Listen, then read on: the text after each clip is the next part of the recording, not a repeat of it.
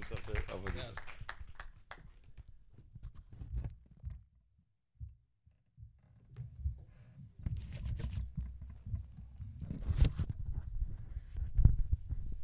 It's pretty difficult to give a midrash off of such an extensive passage of Scripture.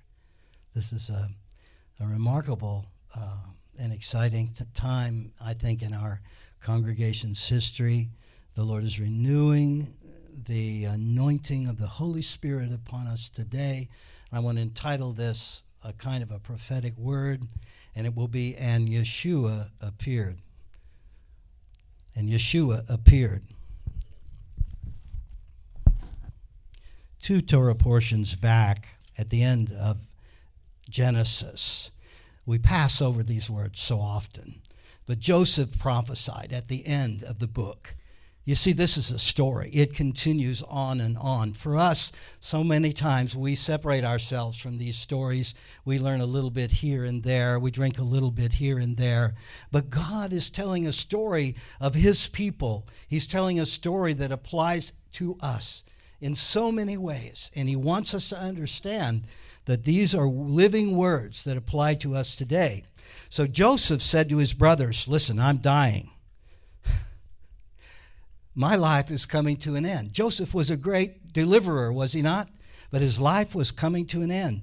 And he said, God will surely visit you. And he meant it. He was prophesying that God was going to come back and deliver his people. He never expected to go down to Egypt. Let me tell you something. I never expected to be where I am today. How about you? I want you to ask yourself did you ever expect to be where you were today? And when you ask that question, I want you to learn how not to be discouraged about the troubles that you've had, the struggles that you've been through, and everything else, because God allowed you to be in that place only to appear in your life again and renew what He had in you and give you so much more. Joseph was prophesying, and he says, He will bring you out of this land to the land that I swore, God said, I swore to Abraham, to Isaac, and to Yaakov. Then he took an oath.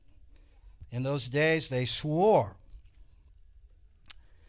on the great God. They spoke before the great God. In the presence of the great God, they gave the word of the Lord, and he spoke again to the sons of Israel, saying, God will surely visit you, and you are to carry my bones up from here. So Joseph died and he passed on. But his last words were the prophecy that God would surely visit you. And all throughout the history of God's people, he's promised us and he's, he's favored us with his great visitation. And Yeshua appeared when he called Moses to himself. He appeared in the bush. And he prepared a man who was broken down by years of suffering because his pride led him to murder a man before the time, even when he was under the anointing of the Holy Spirit. God has surely called me to deliver these people. I don't have time to teach it, but in Acts 7, it gives us the chart of Moses' life in a few verses. You see, he was educated in all the wisdom of the Egyptians and everything else, and he was able to strut around throughout the land, and he was able to be kind and generous by the standards of the Egyptians. But when God came on him and changed his heart forever, he knew he couldn't live like that anymore. And it entered his heart that he had to go and visit his people, and he did. And he made some mistakes along the way.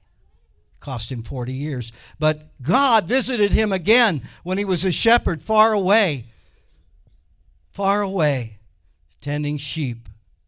Prince of Egypt, tending sheep. But the Lord, the God of Israel, appeared to him. Yeshua appeared to him in the bush. And he was trembling. And he did the things that we see here. And when he said, Hey, they won't believe me, Lord, what are you going to give me that they might believe me? He said, What do you have in your hand? It's, a stick. It was a shepherd's staff. What was it? A shepherd's staff. It was the sign of the children of Israel. Do you know what? The Egyptians despised the Jews for one reason. They were shepherds and they took care of livestock. And the scriptures teach us that that was loathsome to the Egyptians. So when they did go down to Egypt, they gave them the best of the land because they took care of the they took care of the cattle and the sheep and the other things that the Egyptians were too good to do because it became loathsome to them. And the Jews took care of livestock. So, what was that in his hand? It was a shepherd's staff, it was a stick. And he threw it down, and it became a nachash, which is a serpent, just a snake, right? It was the beginning of what God intended to give Moses. Now, I don't have much time today, so I can't teach this in detail, but when we skip over to today's Torah portion, we find the Lord appears again, and he appears in a different way. He changes Moses' life. And when God comes to us, he appears in new and different ways. He renews our life. He goes beyond what we could ever expect or know or think. God, come to us. And He's doing it now as I speak.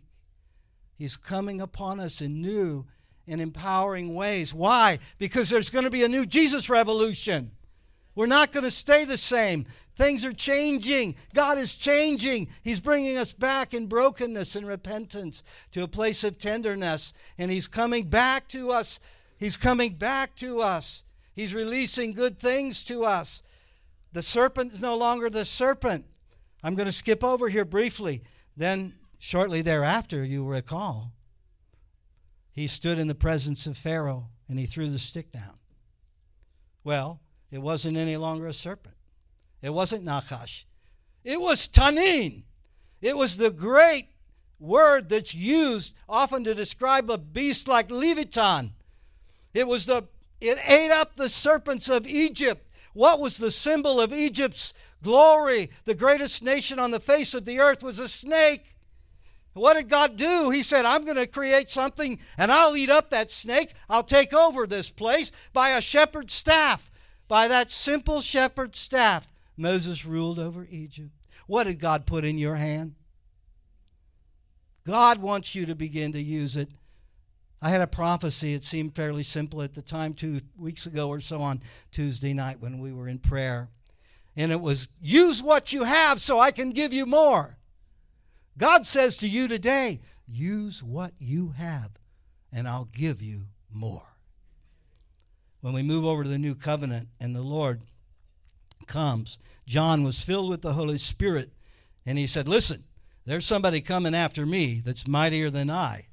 The people couldn't imagine it because they hadn't seen Yeshua yet in his glory. Yeshua was a man like you and I and had to go through the same things. He was immersed in water and in the Holy Spirit. And then he had to fast and seek God. And he did for 40 days. And he returned in the power of the Spirit. But he is the one who baptizes us in the Holy Spirit. What is it, baptize? It isn't to sprinkle with water, it's immerse. And it's to immerse and immerse again and again and again to be filled with the Holy Spirit. I don't know about you, but I tend to leak.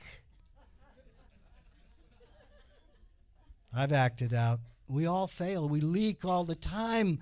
We need to be filled with the Holy Spirit. The Lord's going to bring a new Jesus revolution, Yeshua, coming to his people and saving in the West in ways that he never has before. New signs and wonders are going to appear. I can tell you this, I'm prophesying, hold me to it because the signs that we haven't seen are going to appear in our society. Why? He heard the groans of those people.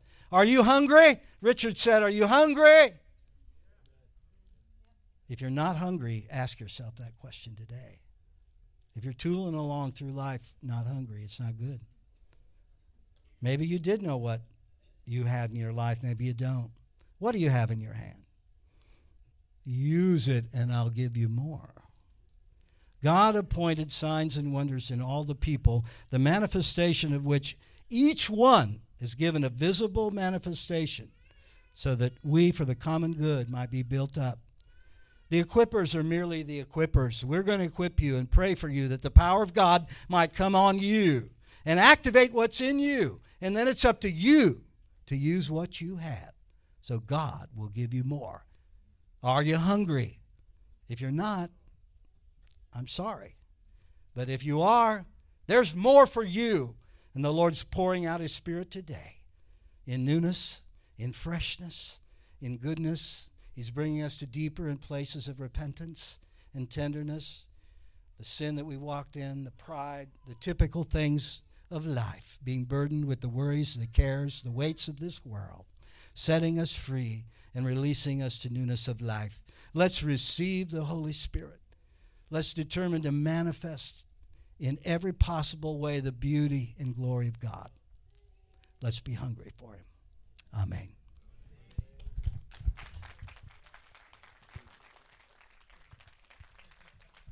Amen. John's going to go down.